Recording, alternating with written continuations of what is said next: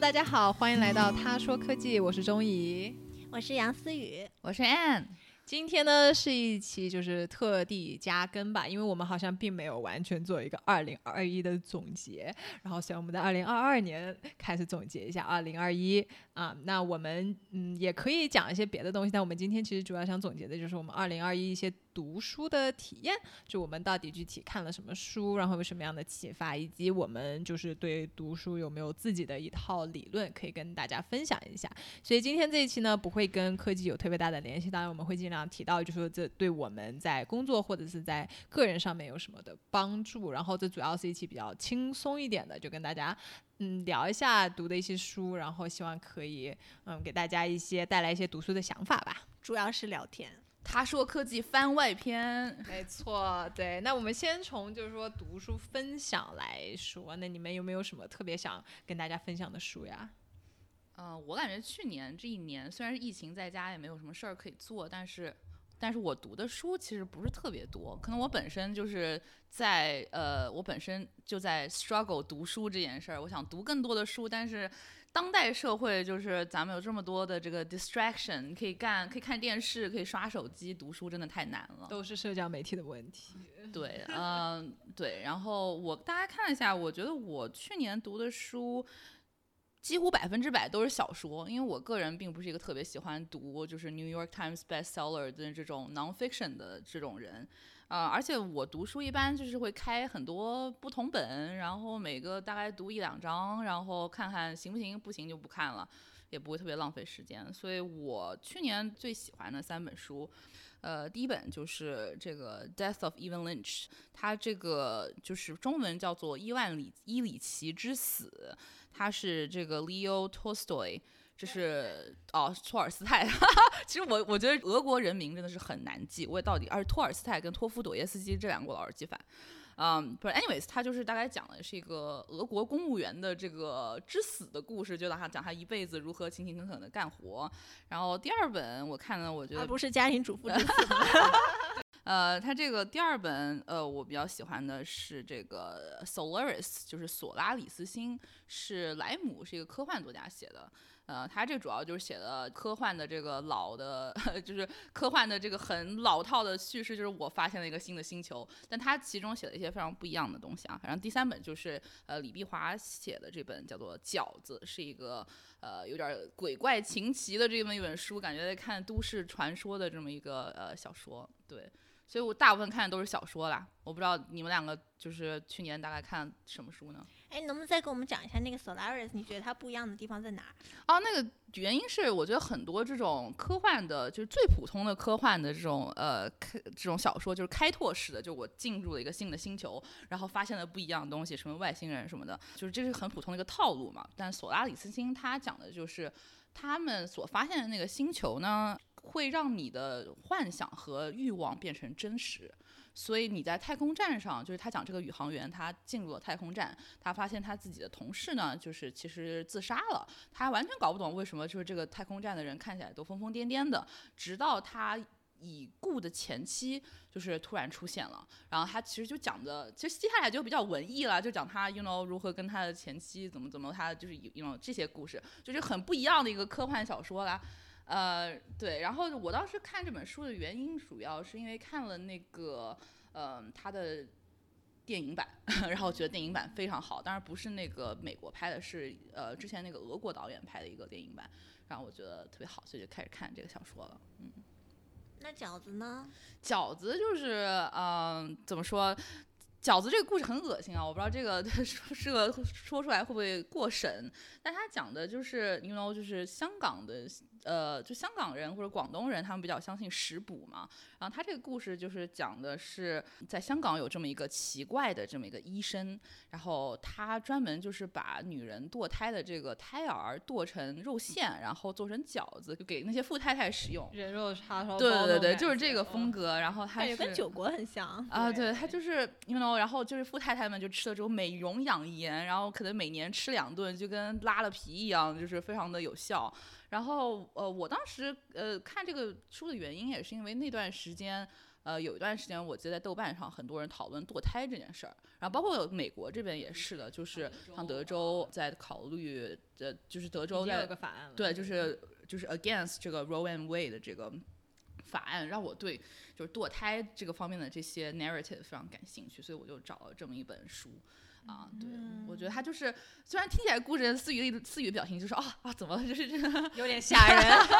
对，但是我我觉得他写的就是李碧华这个人写作的风格，就是他又有点吓人，又很有人情味儿，所以我觉得哎，就是还挺有意思，就大概一个晚上快速的全部看完了。哇哦，那第一本那关搬砖工的故事呢？这个我非常推荐，就是所有科技搬砖工可以去读一读的一本书。它其实讲的东西就很真实。社畜，哎，对对对，就只要你是一个社畜打工人，你就可以去读一读。他讲的就是伊万伊里奇是一个普通的俄罗俄国的色 族，对对对对对，他就是一个普通的公务员，你知道，他就讲他这辈子是如何奋斗，然后他，you know，就是为了钱，为了名，然后以及职场的 politics，就写的非常的真实。我觉得读完这本书的我的感受就是，人类这这这过去一百多年根本没有任何进步，就是你在这个呃 hierarchy 里面挣扎的事情，到现在还是一样一样的，对。嗯，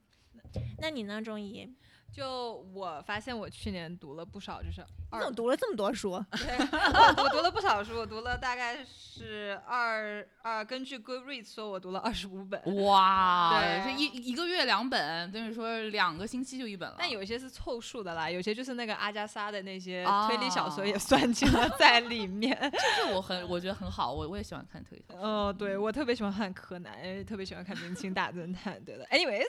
除了看了这些比较呃，我觉得推理小说对我来说算是一个 guilty pleasure 吧，就是我不知道看什么的时候，我就会看一看。那除此之外，我还读了很多二战的书，我觉得特别有意思。你我们一个人看这个就是做人肉 饺子的事儿，一个人又 看二战的书。思雨想，我又交错朋友。就这个 PM 心里多少你看，我们平时工工作压力很大，就需要看这些更有刺激的。对对 对，我看的两本二战的书都是就是完全就是历史书，然后有一本叫做《The Death of Democracy》，就是民主的死亡。嗯然后这个是主要是讲，就是说在希特勒在嗯完全掌权之前的事情吧，就可以看民主是怎么一步步走向衰落的。然后如果你把它嗯再倒回到现在美国的大背景之下，其实是有一点点细思恐极的。这也是为什么我当时去特地读了这本书。然后还有另外一本就叫做《Inferno: The World at War》，然后其实这本书呢、是专门就是讲了。二战各个地方的，因为二战其实大部分人讲说，基本上还是主要围绕于就是在呃中国以及日本发生的这么一个叫做 Pacific Theater，、然后还有另外一个就是在 Europe 发生，就是欧洲发生的事情。那其实他讲的，其实他就是不仅是这两个 theater，他讲的很清楚，他还把在南非啊。那就非洲啊，或者是在啊、一些别的国家，就是发生的二战都都讲清楚了。的确，就是整个世界都在打仗，然后基本上没有什么国家是完全没有被牵涉进来的。对，然后这两个是我读的一些历史相关的书，然后我对二战非常的感兴趣，到我就是在 Netflix 上面的纪录片我都看完了，我也不知道为什么对二战下班看这么重口的，会不会觉得压抑啊？对，然后战争相关的我还读了两本比较有名的战争的小说，就是这个《西平五战士》，就是啊、All Quiet on the Western Front》。对，这个现在读你就会觉得说，哦，就是在讲战争的啊、一些比较糟糕的地方吧，就是说从一个士兵的角度，但当时这是一九一几年的书，哎，就他当时讲一战的士兵回家，然后啊、就是当时在一战战争是有多么的残酷啊，对士兵是造成多大的伤害，这在当时其实是一件非常。啊、就是大家都会震惊，就说哇，怎么会有人写这个战争？不就是一个当时来说，对欧洲来说，对欧洲的贵族来说，战争就是一个 sports，就他们现在在踢球，他们之前就在打仗。然后这本书当时是非常的嗯、呃有震动性的，然后导致当时希特勒的政府都会把它列为禁书。然后我也读了这两本，那有一些更更加像科技哎，我能先打断一下吗？作为一个那个 PM，为什么读这么多二战的书？你想把我们怎么样？我就觉得历史它是有一定借鉴性的吧，所以我其实也比较推荐，如果有人想当产品经理，可以多读一点历史。I mean，其实任何人其实都可以多读一点历史吧，因为我觉得历史不能让你预测未来，我觉得这个是很难的，因为每一个时代都有它自己的特定性，但其实它可以让你看到很多相似的地方，就是像之前 Anne 说的，其实不管你是一百年前的社畜还是现在的 社畜，其实都是一样的。其实我觉得很多时候我们对一些话题的一些啊、就是说讨论啊，或者一些想法，其实。很难跳脱开你这个大历史的情况下的背景，然后其实嗯多读一些历史也会比较借鉴。那至于为什么那么喜欢二战，我也不是很知道。我就感觉相比于一战，它更有一些特定的法西斯那种色彩。然后当然中国是在一战并没有参与，而是在二战才完完全全被。拖进去的情况下，我觉得就是对自己，嗯，一些历史也想更加了解一点吧，所以这是一点了。为什么要读二战？然后另外我读的两本书就是我今年、去年才第一次开始读人物传记，我之前是从来不读 biography 的。嗯，我也不喜欢。我好像觉得是要到了一定的年龄才会开始读传记。老了 扎心哦了。所以随着年龄的增长啊，去年我就开始读了这个人物的传记。我是先从那个《The Code Breaker》，就去年刚出的，就是讲这个。啊、l a u r a Dunner 啊、就是是讲这个啊、最新的诺贝尔得主就 Jennifer Dunner，她是发明这个 CRISPR。啊，CRISPR 我知道国内的朋友对他也会比较熟悉，因为有那个贾建奎，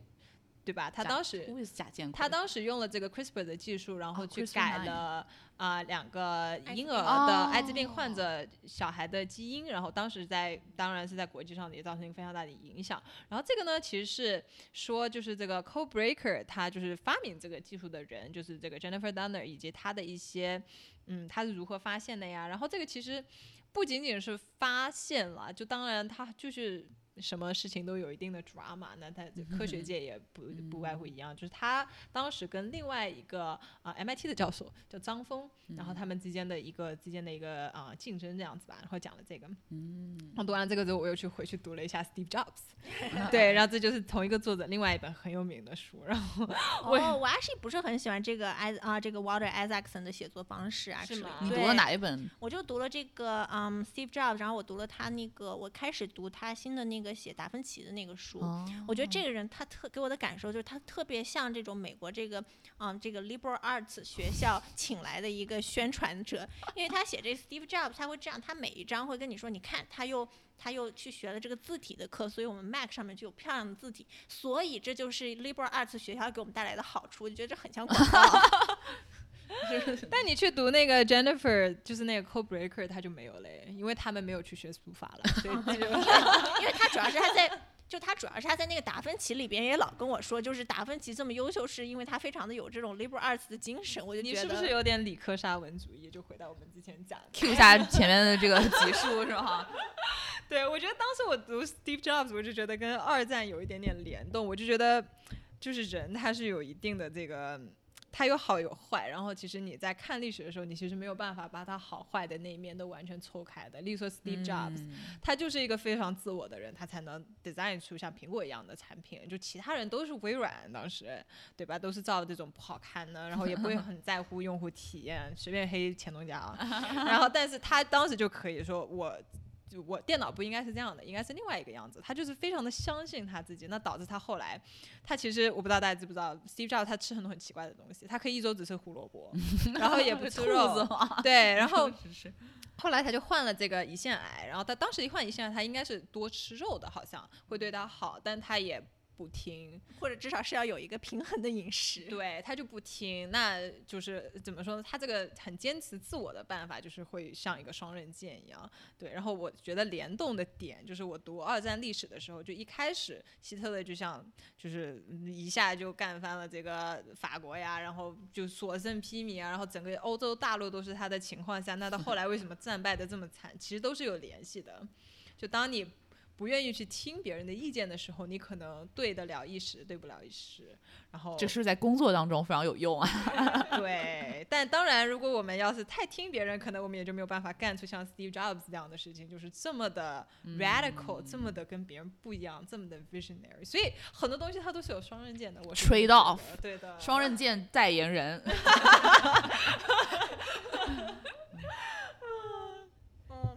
啊，轮到我了。我去年就读了大概啊，我去年读了十四本书，因为 Goodreads 是我在第一期里边说过我用的啊为数不多的这个社交平台。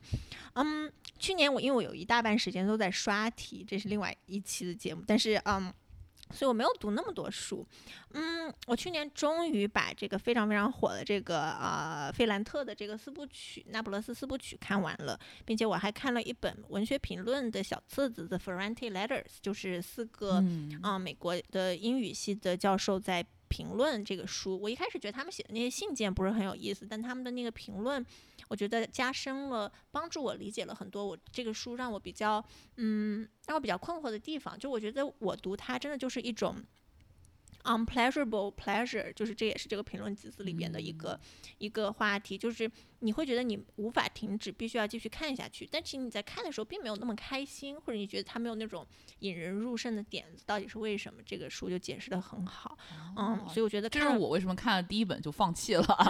还是四部曲。对对，所以我觉得这个是一本，就是我看了这个评论，反而就是我一般是我不是我是对这种评论家很不屑的一个人，但是我觉得这在这一次上，他的确让我嗯理解更深了。嗯，然后另外我觉得比较有跟工作有关系，或者跟我的个人成长比较有关系的书，就是嗯。我去年有一点对这个，就是对存在主义非常的感兴趣，然后我就去看了这个《存在主义咖啡馆》，这也是国内非常火的一本书，就大概介绍了嗯，那些人的是从一个非常人人的角度，以人为中心的角度介绍了一下战后嗯那段历史是怎么发展的，然后之后又去读了这个嗯卡缪的这个啊西西弗神话，然后我读了，我不知道安妮怎么想，就是我读了以后我只给了三颗星，因为我觉得、对哦我觉得它其实虽然它的语言真的特别美，就是你觉得。我觉得就有人评论里边说它非常的 lyrical，就是像歌词一样，它的确是的，他说的很漂亮。可以出个 rap 版吗？不是那个 lyrical，我就觉得可能，然后我读波伏娃也有这种感觉，就是我觉得他们的这个嗯 arguments，他们的这个论点不是特别的严谨，他们会用很多例子，文学当中的例子，或者是啊、生活当中的例子来证明他们的某一些论，来来就是 support 他们的一些论点。然后在这个在我看来，就是嗯，我觉得我会比较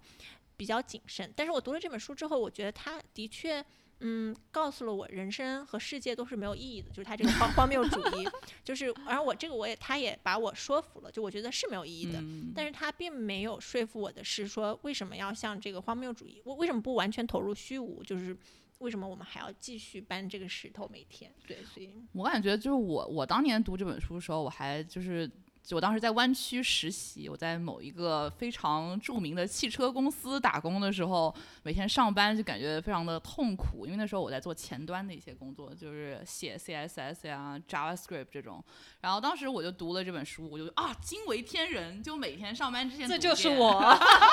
不是，他这本书，他其实就是怎么说？你读完之后就说，哦，原来真的没有意义。然后，但是不知道为什么就觉得非常有能量，然后就会去上班做一些很无意义的事情。但是所以我觉得像呃像呃卡缪跟这个波伏娃他们的作品，我觉得如果你想把他们变成非常实在的论点，特别难。因为他们就是你知道写的就跟诗歌一样，你说这种人可能肯定有些逻辑漏洞，然后包括之前像思雨也说过，波伏娃其实有些论点也比较呃 outdated，就是已经挺过时了。呃，所以我觉得我个人的建议是，这种书呢，尤其是这种特别难的哲学书，不要一次性看完，你就看一个部分，把它当 Bible 一样，你就 哎啊，就是呃，我的生活真的好无聊，但是我看了卡缪的这一段，我就哦，你知道，就是有了力量。然后建议大家每周日早上可以起来读一读，就感受到这样周一可能会有点动力吧。我也不知道，可能虚无主义对我来说，我觉得还是挺能接受的。就是就是，好像你接受了这些事情都是没有意义的时候，你就可以重新开始了。反而更有意义了。对对，就是你自己觉得啊，这 whatever，就是你好，这都都这样了，那我就应该更好好的生活，对吧？嗯，对，可能我应该这样去这样去想这个事情。然后啊、呃另外一个比较有意思的是，嗯，前段时间因为这个 David Graeber 他是美国左翼左派的一个比较有影响力的人，他的嗯、呃去世，其实在在国内有很很多的讨论，我就去看了一下他。的那个一个比较火的一个比较网红的书吧，叫做 Bullshit Jobs，啊，中文好像叫做狗屎工作 是吗？是对每天上班的新生是吗？他的意思是啊，他是他其实是这样的，他就是说我们大多数这个社会大概他估计有百分之四十左右的工作都是 bullshit，就没有任何意义、没有任何用的。对，然后我看了以后，我就非常开心的发现，哇，原来我的工作不是 bullshit jobs，哦不是吗？对怎么说为什么？？因为我就觉得他说的这些我其实并不符合，他就是说有很多工作，就比如说是一些嗯 paper pushers 或者是一些啊，它它有好几个种类啊，它这个 bullshit job 有很多种类，有的是比如说你有两个系统，然后他们本来应该很好的 integrate，但他们没有，所以就需要一个人去把它搬哎运。那你写 API，你写 API，你不就是在干这个事儿吗？对，然后他还你不是 PM 吗？对我就就想对，中间是个桥梁，你不就是在干这个事儿吗？那可能你们的工作是 bullshit job。哦，这个中枪，这个。对，然后他有很多种类，他还有说一些就是有的人他是完全为了让老板感觉自我感觉良好的工作，就比如说秘书，就就啊，I mean 可能秘书有一些，他也不是说所有人的工作的每一分钟都是 bullshit，但他可能有一些成分是，就是说你的存在只是为了让你的大老板觉得自我感觉良好而已。对，然后我就很庆幸的是，我觉得我的工作并不是至少百分之八十不是 bullshit，所以我就特别庆幸，就很开心。然后，但是我觉得他这个也有一点点稍微有一点长，我觉得他其实这个他一开始是一个比较长的一个长文章，其实我觉得可能那个就更合适了。他让我觉得很有意思，大概是有这里写了四点，但是他的意思是说，就是现在公司很多公司是它更。它不是一个这种资本主义系统，而是一个 feudal system。他说他他这个东西叫做 managerial feudalism。就封建对，封建封建制度，他的意思就是说，比如说你你们一个大佬一个 director 对吧？他其实是有很多资源，然后他不是说哦我们要为了公司赚钱啊，这就是一个资本主义的系统。他是说我就是一像以前的一个 lord 一样，然后我呢就要给你一些 favors，然后你就要为我做一些事情，就是以这种嗯这种人之间的这种忠诚来定义的。我觉得就是这个是不是在传统行业会更加明显？对，我就发现，哎，这个科技公司好像的确这个要稍微少一点。就我觉得，嗯，大家还是有比较比较明确的 metrics，所以我觉得这种 feudalism 会稍微少。但是我其实有在我的不同期、不同工作中有观察到这个，就是大家其实我们以为就是大家都是非常非常专业的，但它其实有这个封建制度的一些部分，就是说我给你做一个事情，你会。嗯，我让你得到一些好处，这样你就会忠实于我，而不是忠实于公司的这个呃利益。对我觉得很有意思。然后他有一个东西，就是我一直被这个消费主义困惑嘛。然后他的意思就是说，嗯，美国大概是在那个 Gilded Age，就是呃一八五零年到一九零零年左右的时间，就把这个大家有一个转变，就是把嗯就是。制造为荣，就是我去工作去 produce 是一个很光荣的事情，变成了我去嗯消费是更光荣的事情。然后我觉得这个就是之前很多人都提到，就是说由于我们都是西西弗，由于我们 都是工作中的西西弗，所以我们是没有意义的，所以我们做什么事情是没有意义的。所以这个时候我们就会想把意义转托为我们去买的东西，所以这也是很有意思。然后他就说这个造成了嗯一个 gospel of wealth，就是。嗯，就是就是对这个财富非常的崇拜，然后这个对于工作种类的分配是很有，呃，很有影响的，因为就是嗯，很多时候你去做什么东西并不重要了，所以你你的工作就变成了 bullshit。然后还有一个特别有意思，我觉得这个跟我们之前录的那一期特别有，嗯，特别有意思。他是这样说的，他说，envy and moral envy are under-theorized phenomena。他就是说，我们对于道德的这种嫉妒妒忌。是一个没有太被学习的一个，嗯，一个现象。就是说，我们之前就说，比如说我们的工作，我们觉得它不是那么的有道德高低，或者是某些工作比有些工作更有道德高低。那这个到底是为什么？他说，其实就他他他想说的一点就是，为什么我们给那个幼儿园的老师付的工资这么低？他就是说，哦，你都可以照看小孩，这以照看小孩为你的工作了，你已经有了道德上面的绝对高低，我为什么还要付你钱？反而是那些 hedge fund managers。或者是那些 proprietary trading companies，他们的工作没有任何意义，所以好像我们就需要给他钱一样。Jane Street 员工要哭泣了。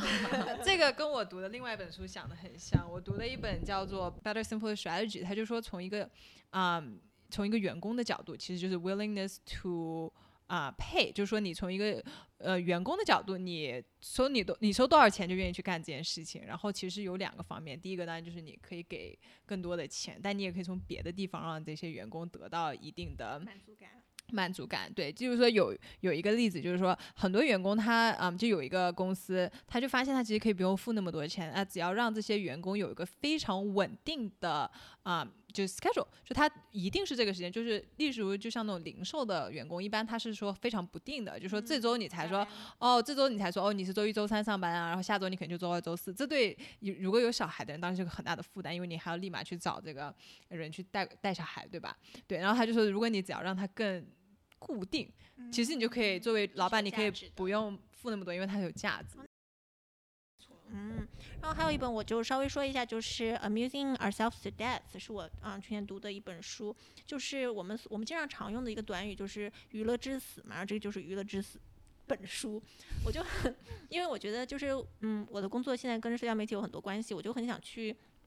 知道这个，因为我们经常就是批判社交媒体的一个用一个话语，就是娱乐至死。然后我就想知道这个到底怎么来的。它其实是说那个电视时代，然后我觉得它这个也是适合一篇长文，而不是写一本书了。我觉得 对，有点浪费时间。那它有一个很有意思的，它就是说，嗯，他就说为什么看电视不好？他的意思就是说，书里边的知识体系是系统的、连贯的，然后也可以是有难度的，这是你为什么会学习。而电视是没有的。如果电视的一个节目太太难懂了，那你就会换台。所以的话，信息是碎片化的，所以它不是教学，而是娱乐。这个我觉得还是挺有意思。就为什么大家说啊，你不应该看抖音，你应该去看书的时候，我觉得哦，OK，好像有一点点，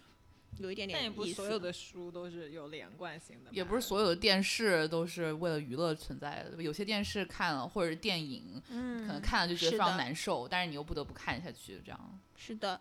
然后最后一本我也非常推荐的就是淡豹的小说集，叫做《美满》。然后我特别特别喜欢里边的一个，嗯，一个短片叫做《上周》，就呃它好像全名叫做。你还记得在上周给我变魔术吗？它是大概就是三三四十页的那种，嗯，短篇小说。然后它，我觉得就是它有一点意识流，我觉得终于会喜欢。它就有一点，有一点点意识流，但是它就是很能够我觉得他完全能够捕捉到我现在的生活状态，就是作为一个华人，然后生活在美国，工作在美国，然后有一个比较，在我看来比较比较稳定的工作，然后有比较稳定的收入，这种时候我对生命的一些不满是什么？他他就说的特别好，对比如说呢？我可以念一段话吗？可以，可以，当然可以。哦，我觉得我们这个怎么马上要变成一个 情感情感书节目，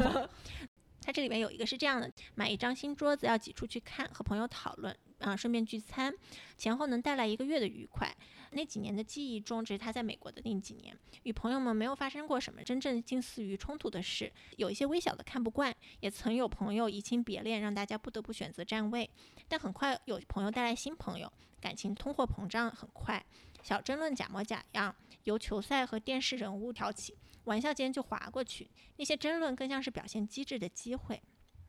他如今有时候会想起那种缺乏重量的长久愉快。Prospect Park 公园小径上，彩色购物车卖的瓶装肥皂水里一定加过什么独特的配料。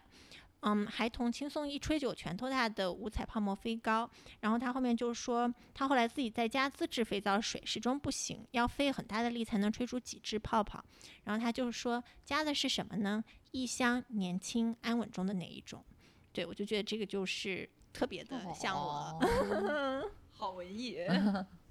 对的。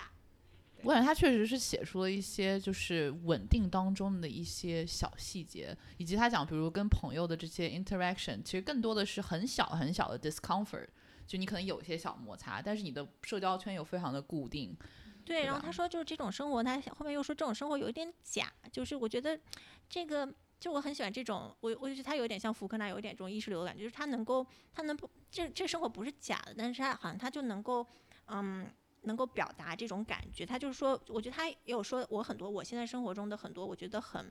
很 hypocritical 一些一些很 hypocritical 的地方。他就说，比如说文化认同就是尊重多样性的意思，政治就是争论的意思，把气候变化和身份认同顺利的说出口。关心气候变化意味着去旅行，但是按照要求分类垃圾，我觉得这就是。然后比如说关心身份认同，就是有同性恋的朋友，然后每个国家的菜都夸，嗯、味美可口。我觉得这就是嗯一个感觉在美国生活，然后比较偏左的这种人群的一个嗯，感觉很讽刺啊。对，就感觉好像你的社交就是在跳舞一样，就是你你你出左脚，我出右脚，然后每次的这个 interaction 都差不多，有一套那个流程的，有套社交准则，就是默默的影响了所有的人。你不能在某些场合讲某些话，对吧？不然会被 can。但是你的私底下还是可以哦，就是 对，我觉得这就是我现在一个生活状态的很好的写照。那我们今天呢就大概分享到这，然后我们也会把这些书写在我们的 show notes 里面，大家可以啊之后去看一下。那我们今天就加更结束啦，祝大家二零二二年一切顺利。对的，新年快乐，新年快乐，马上过年了。